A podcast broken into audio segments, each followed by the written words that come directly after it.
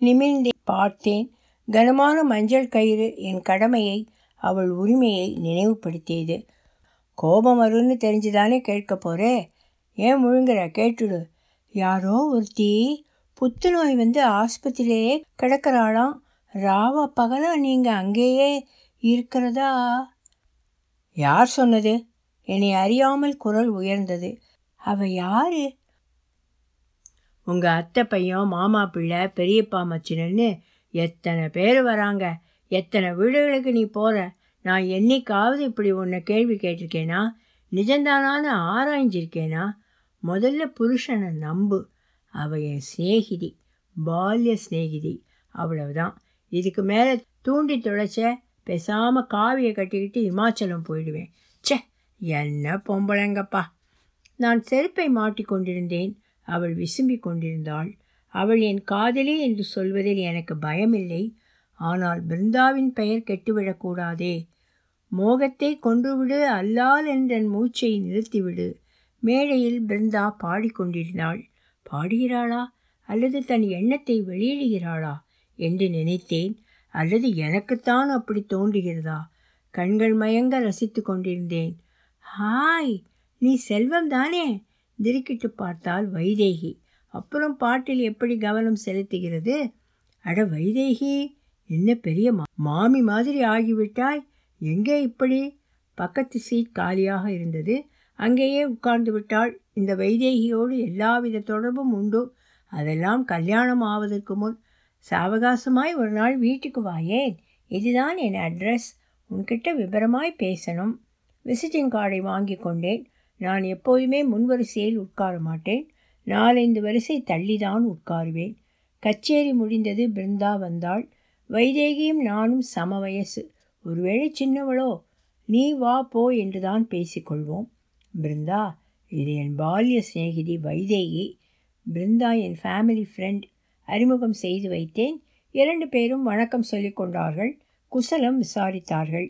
நீங்கள் வேணால் பேசிட்டுங்களேன் ரொம்ப நாளைக்கு அப்புறம் பார்க்குறீங்க நான் ஆட்டோ பார்த்துட்டு போகிறேன் பிருந்தா கிளம்பினாள். நிலைமை சரியில்லை. இந்த மாதிரி பிருந்தா பேசினால் மூட் அவுட் என்று அர்த்தம். கொஞ்சம் கிளறினால் குதறி எரிந்து விடுவாள். வைதேகி சரியான அட்டை. அந்த நாளில் நான் காய்ந்த மாடு. பெண்ணில்லாத ஊரிலே கிழவியும் ஒரு மோகினி என்று ரசித்த காலம். இப்போ சரீர சுகத்தை விட பார்வை சுகம் ஆத்மீக ராகமே பெரிதென்று நினைக்கிற பதம். அவங்க தான் போய்க்கிறேங்கிறாங்களே. அவர் கூட ஊரில் இல்லை வாங்களேன் வைதேகியின் விகல்பமில்லாத ஆனால் விவகாரமான அழைப்பு. இல்லை வைதேகி பிருந்தாவை தனியாக விட முடியாது. அவள் புருஷனுக்கு பதில் சொல்லி ஆகணும். பெண்களை கடத்திட்டு போகிற காலம் திருட்டு பயம். அதான் அட்ரஸ் கொடுத்துருக்கியே. மெல்ல கழட்டி கொண்டேன். மேலே விழுந்து பிடுங்கினால் ஆண்களுக்கு ரசிக்காது என்று ஏன் வைதேகி புரிந்து கொள்ளவில்லை? ஒருவேளை நான் தான் அப்படியோ? வைதேகியை பற்றி முன்பே பிருந்தாவிடம் சொல்லியிருந்தேன். வழியில் பிருந்தா எதுவும் பேசவில்லை. வீட்டுக்கு போனதும் சம்பிரதாய பேச்சுக்களுடன் விடை பெற்றேன். அடுத்த முறை சந்திக்கும்போது கேட்டேன் தேவியாருக்கு என்ன பராமுகம்? நீங்கள் கோகுல கண்ணன் கோபியருக்கு பஞ்சமா? இவள் கோபத்தை நினைத்து எனக்கு சிரிப்பு வந்தது. சக்கரத்தி போராட்டமோ? என்னை எரித்து விடுவதைப் போல் பார்த்தாள். ஆமாம் என் மனைவியை பற்றி ஏன் ஒரு நாள் கூட கோபிப்பதில்லை. அவள் உரிமைப்படி வந்தவள். எனக்கும் முன்பே அதை தடுப்பது எனக்கு நியாயமில்லை. இவளும் எனக்கு முன்னே வந்தவள்தான். அவளும் நானும் ஒன்றா. அடே அப்பா கோபத்தில் கூட என் பிருந்தா எத்தனை சிம்ரனாய் இருந்தாள். வாசுகி அம்மையார் நிறைய ஊழல் செய்திருக்க வேண்டும். வள்ளுவர் கொடுத்து வைத்தவர். என்னமாய் ரசி எழுதியிருக்கிறார். சரி சரி கண்ணகி அவதாரம் இழுக்காதே. நீ மட்டும் புருஷனோடு வாழ்க்கை நடத்தலாமாக்கும்?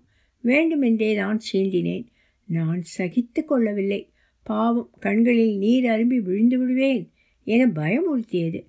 நான் நான் உங்களை சந்தித்த பிறகு செக்ஸை மறந்து விட்டேன்.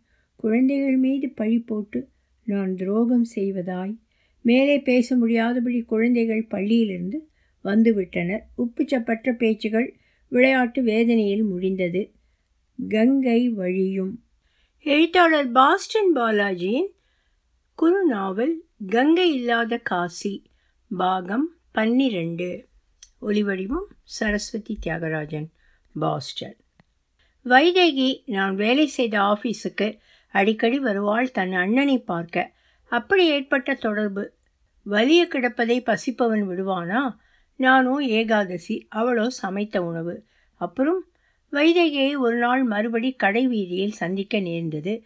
செல்வம் ஏன் வரவில்லை? இனி மறந்தே விட்டாயா? என்று துளைத்து எடுத்து விட்டாள். விசிட்டிங் கார்டை வேண்டுமென்றே பிருந்தா கிழித்து போட்டதை சொன்னால் சும்மா விடுவாளா? தொலைந்து விட்டதாக கூறினேன். அவளுக்கு மொத்தம் ஆறு குழந்தைகளாம் அதிலே இரண்டு இரட்டையாம். செல்வம் உன்னிடம் நான் வாழ்ந்தது கொஞ்ச காலம். அதிலே ஏற்பட்ட மகிழ்ச்சியை நான் மறுபடி அனுபவிக்க வேண்டும். ஏன்? வெட்கத்தை விட்டு சொல்கிறேன். உன் குழந்தையை நான் சுமக்க வேண்டும். நான் வேர்த்து விறுவிறுத்து போனேன். இன்னும் இவள் மாறவே இல்லையே. இது ஆபத்து. இவள் புருஷன் சிஎஃப்ஓ ஃப்ளாட் பேனல் டிவி புது வீடு புது பென்ஸ் காரு என்று வசதியாக வைத்திருக்கிறானாம். என்ன கொள்ளை. திமிர் பிடித்து அலைகிறாள். அவள் கணவன் இங்கு வந்து ஒரு மாதம்தான் ஆகிறதாம். சினிமா டிசம்பர் கச்சேரி ஓவிய கண்காட்சி என்று அலைகிறாள் பொழுது போகாமல் இவள் கண்ணில் நான் ஏன் பட்டேன்? உங்கள் வைதேகியை பார்த்தேன். உன் மயக்கத்தில்தான் செல்வம் என்னிடமிருந்து ஒதுங்குகிறாரா? என்று கோழி ஊசியால் கோழி குஞ்சை குத்துகிறாள் போல கேட்டாள். என்ன யோசனை? வந்த இடத்திலும் வைதேகி ஞாபகமா? பிருந்தாவுக்கும் வைதேகிக்கும் நடுவில் சில காலம் நான் மத்தளமாய் இருந்தேன். அவளால் ஏற்பட்ட தலைவலிகளை புரிந்து கொண்டு நிவாரணம் அளித்தவள் என் பிருந்தாதான். என்ன இது? குழந்த மாதிரி. இன்னைக்கு அவர் இல்லை. பசங்களை அழைச்சிண்டு எக்ஸிபிஷன் போயிருக்கார். எனக்கு பிறந்த நாள்னு சொல்லி உங்கள் வைதேகியை அழைச்சிட்டு வாங்கோ. பிருந்தாவுக்கு பொடி வைக்காமல் பேசவே தெரியாது. அவளுடைய ஸ்பெஷாலிட்டியே அதுதானே. வியாதியும் அவள்தான் மருந்தும் அவள்தான். நீங்கள் மூச்சு விடக்கூடாது. நான் பார்த்து கொள்கிறேன். என்ற நிபந்தனையை கேட்டதும் எனக்கே சிறிது அச்சமாகத்தான் இருந்தது. என்ன செய்ய போகிறாளோ? என்று. வைதேகி வந்தாள். ஒரு ஸ்வீட் ஒரு காரம் தருவித்தும் காப்பி தயாரித்தும் இருந்தாள் பிருந்தா. எதையோ எதிர்பார்த்து உதறி கொண்டிருந்தேன். மெதுவாக பேச்சு தொடங்கியது. சங்க இலக்கியங்களுக்கு இழுத்தாள் பிருந்தா. பேச்சு சூடு பிடித்து விட்டது. ராதை அகலிகை ஒருத்தரை விடவில்லை. வைதேகி என்னை அடிக்கடி முறைத்தாள். நடுவிலே புகுந்து பேச்சை திசை மாற்றினால் உனக்கு போய் பறிந்து கொண்டு வந்தேனே என்பது போல் பிருந்தா முறைத்தாள். நீங்கள் அன்றைக்கு செல்வத்துக்கு உன்மேல் மயக்கம் என்னை ஒதுக்குகிறார் என்று குற்றம் சாட்டினீர்கள். அதற்கு இன்றைக்கு பதில் சொல்கிறேன். உணர்வுகளையெல்லாம் வார்த்தைகளால் வடித்துவிட முடியாது. ஆத்ம பரிவர்த்தனை தனி. அப்படியே அவர் என்னிடம் மயங்கினாலும் சதைவரிக்கு நான் ஆட்பட்டவள் அல்ல. எதில் போய் முடியுமோ என்று நான் பயந்து கொண்டிருந்தபடியே வைதேகி விரட்டென்று எழுந்தாள். அப்பொழுது நான் வெளிப்படுத்த அழுகிறேன் என்கிறாயா? நான் பழிச்சென்று சொல்கிறேன். நீ ஆத்ம பாஷை என்று முலாம் பூசுகிறாய்? நடாயினி உத்தமிதான். பத்தினியாயிருந்தவள் அடுத்த பிறவியிலாவது பதிசுகம் அனுபவிக்க ஐந்து முறை மந்திரத்தை ஓதி பாஞ்சாலியாக பிறந்து ஐந்து விதமான ஆடவர்களை அடைந்தாள். அவள் மறுபிறவியிலும் நடாயினியாகவே இருந்திருக்கலாமே. செக்ஸ் யாருக்கும் அலர்ஜி இல்லை. என்னை போல் அவசர கொடுக்கைகள் வெளிப்படையாய் காட்டிக்கொண்டு முழிக்கிறோம். செல்வம் உனக்கு பிடிக்கலேனா நேரடியாக சொல்லியிருக்கலாம். இவள் உனக்கு வக்கீலா? பேஷ் நல்ல ஏற்பாடு. புறப்பட்டவளை தடுத்தாள் பிருந்தா. நில் நீ என்னிடம் கேட்டதுக்கு நான் பதில் சொன்னேன். அவரையே இழுக்கிறாய் செக்ஸ் அலர்ஜி இல்லாவிட்டாலும் அளவுக்கு மீறினால் சர்க்கரை ருசிக்கிறது என்று சாப்பிட்டால் நீரிழிவு வருகிறது. அரிசிச்சோரே அதிகமானால் கொழுப்பு உண்டாகிறது. தேங்க்யூ வைதேகி போய்விட்டாள். என்ன பிருந்தா? மனத்தாங்கலாக இருந்தது. பாவம் வைதேகி. இது ஆபரேஷன் கேஸ். முதலில் கஷ்டமாக இருந்தாலும் பலன் நல்லதாக இருக்கும். அடடா! காதலி முகம் வாடினால் தாங்கவில்லையாக்கும். அப்புறம் பிடிக்காதது போல் நடிப்பானேன் அப்பப்பா! பிருந்தா பொல்லாதவள். அப்படி பிருந்தாவை மறுபடி எப்போது பார்ப்பேன்? இரவுகளில் என் மனைவியை அணைத்திருக்கும் போது அவளில் பிருந்தாவை நான் பார்க்கிறேன். மனைவியாக தோற்றம் மாறுபடும் போது உதறி விடுகிறேன். என்ன மனிதரோ அவள் அழுத்து கொள்வாள். அதையே பிருந்தா என்னிடம் சொன்னபோது எனக்கு வியப்பாக இருந்தது. உறவுகளுக்கு இப்படி ஒரு பாலமா? ஒரே சமயங்களில் ஒரே மாதிரி கம்பியில்லா இணைப்பு அலைவரிசையா? இனி பிருந்தாவின் நினைவுகள்தான் எனக்கு துணையோ? கங்கை வழியும் எழுத்தாளர் பாஸ்டன் பாலாஜியின் கங்கை இல்லாத காசி குறுநாவல். பாகம் பதிமூன்று. ஆபரேஷனுக்கு நாள் குறித்தாயிற்று. என்னிலிருந்து ஏதோ ஒன்று என்னை விட்டு விலகுகிறது போல் ஒரு உணர்ச்சி. எது? தெரிந்தாலல்லவா நிறுத்தி வைக்க? முடியுமா? முகத்திலெல்லாம் குண்டு குண்டாய் கொப்பளங்கள். சிலது வெடிக்க சிலது கருக. இதற்கொரு முடிவே கிடையாதா? கதவு ஒருக்கழித்திருந்தது பிருந்தாவின் கணவன் உட்கார்ந்திருந்தான். திரும்பி விடலாமா என்று நினைத்தபோது பிருந்தா பார்த்து விட்டாள் வாருங்கள் செல்வம். நீங்கள் ஏன் தயங்க வேண்டும்? அவன் பார்வையில் குரூரம் இருந்தது. என்ன கஷ்டகாலம்.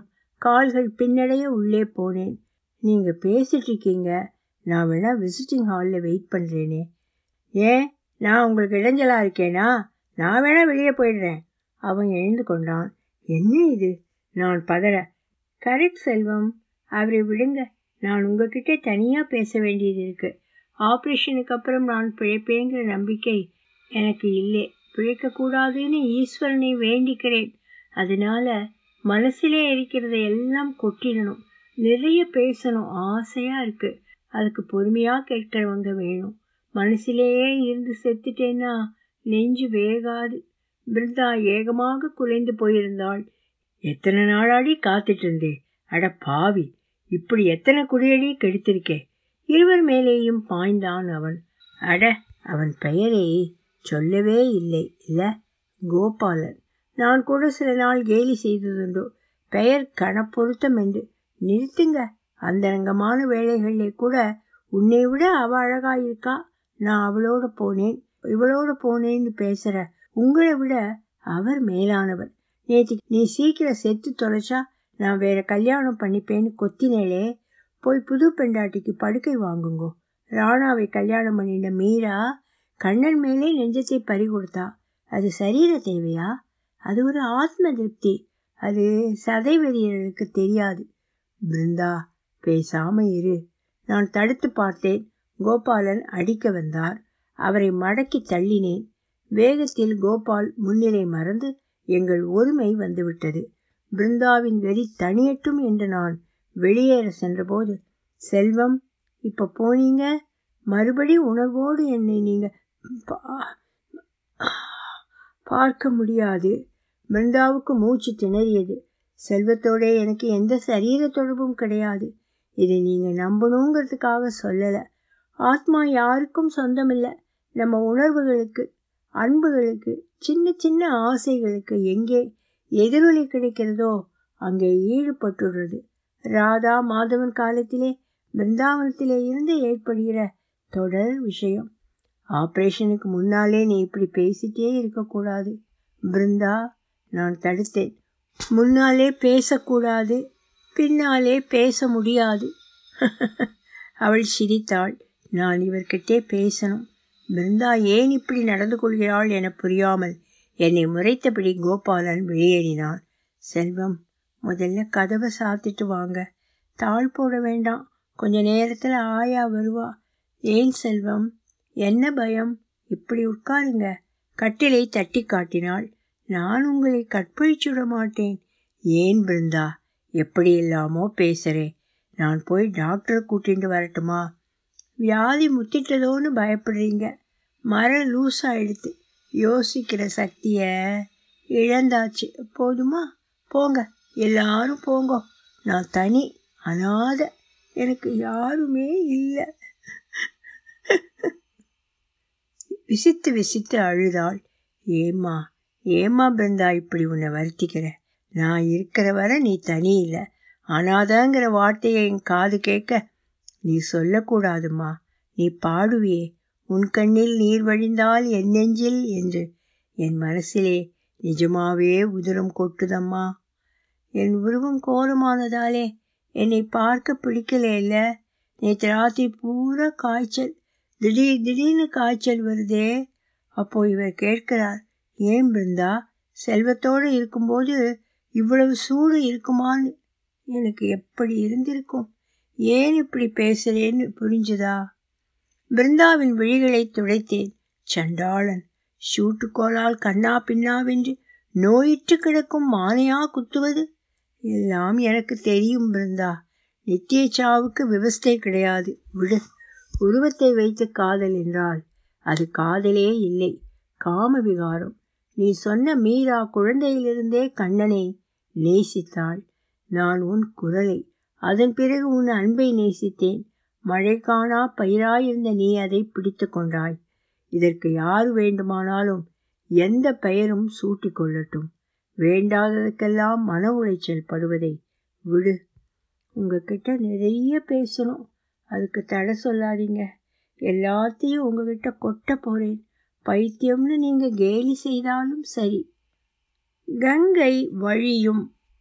பதிமூன்றாம் பாகம் முற்றிற்று. தமிழ் ஓவியம் வெளியிட்டுள்ள எழுத்தாளர் பாஸ்டன் பாலாஜியின் குறு நாவல் கங்கை இல்லாத காசி. பாகம் பதினான்கு. குடிக்க தண்ணீர் வேண்டுமென்று சைகை காட்டினாள். ஹார்லிஸ் கரைத்து வந்து கொடுத்தேன். செல்வம் நான் இப்போ எவ்வளவு ரிசர்வ்டாக இருக்கேன். நான் கல்யாணம் ஆகிறதுக்கு முன்னே ரிசர்வ் டைப்பே இல்லை. பேச்சை நிறுத்த வேண்டுமே. தொண்டை வறண்டு விடப் போகிறது. டாக்டர் பார்த்தால் கோபிப்பார். நிறுத்த வழி. நோயுற்ற உடம்பில் சுள் சுள் என்று கோபம் வருகிறது. மென்மையாய் அந்த பஞ்சு மனம் நோகாமல் எப்படி முடியும்? மறுபடி ஆரம்பித்து விட்டாள். உட்காருங்கள் செல்வம் நான் ரொம்ப கலாட்டா பண்ணுவேன். எங்க கும்பல்ல எனக்கு கிளியோபாட்ரான்னு பட்டம். ரொம்ப வாய் அப்பா இல்லாத பொண்ணுன்னு அம்மா செல்லம். பதினெட்டாம் பேருக்கு கோலாட்டம்னு எங்க குழு திமிலோகப்படும். அதோ அவன் குண்டா இருக்கான் அவன் பக்கத்திலே போற ஈர்க்குச்சியை எடுத்து அதோ போற சோளத்தட்டை பக்கத்துல வச்சா சரிசமமா இருக்காது. இப்படியெல்லாம் ஜோடிகளை மானசீகமா பிரிச்சு சேர்க்கறதுலே ஒரு ஆனந்தம். அந்த பாவம் தான் எனக்கு ஜோடி சரியாக அமையலையோ? என்னம்மா என்னம்மா இதெல்லாம்? விக்கல் எடுத்தது தண்ணீர் கொடுத்தேன். ஒரு தடவை ஊரிலே இருந்து தூரத்து சொந்தம் வந்திருந்தாங்க. அதிலே ஒருத்தன் கொஞ்சம் வழிசல் ரொம்ப இம்சையாக இருந்தது. ராத்திரி நான் படுக்கிற இடம் வர வந்து காலை சுரண்ட ஆரம்பிச்சான். ஒரு கிஸ்ஸாவது வேணுமா? ஐயோ அம்மா தேடு தேடுன்னு கத்தி எல்லாரும் ஓடி வந்து பாவம் திணறி போயிட்டான். அப்போ அவன் மூஞ்சி போனதை பார்க்கணுமே. மலர்ந்த முகத்தில் வலி வந்தது தெரிந்தது. நர்ஸ் வந்து ஊசி போட்டு விட்டு போனாள். சிஸ்டர் நீங்கள் பேசிட்டீங்களா? இவரா அவரான்னு தெரியலேன்னு இவர்தான் சாரி சிஸ்டர் ஓடியே போய்விட்டாள். என்ன விஷயம்? எனக்கு ஒன்றுமே புரியவில்லை. நேத்து ஒரு வேடிக்கை செல்வம். ஏம்மா செகப்பா ஒரு ஆள் வராரு. அவரும் கட்டிலாண்ட போய் ரொம்ப நேரம் பேசுறாரு. அந்த கருத்தாள் வந்தாலும் கதவு மூடி கிடக்கு. அந்த அம்மா புருஷன் யாரு? இப்படி ஆயா கேட்கிறா.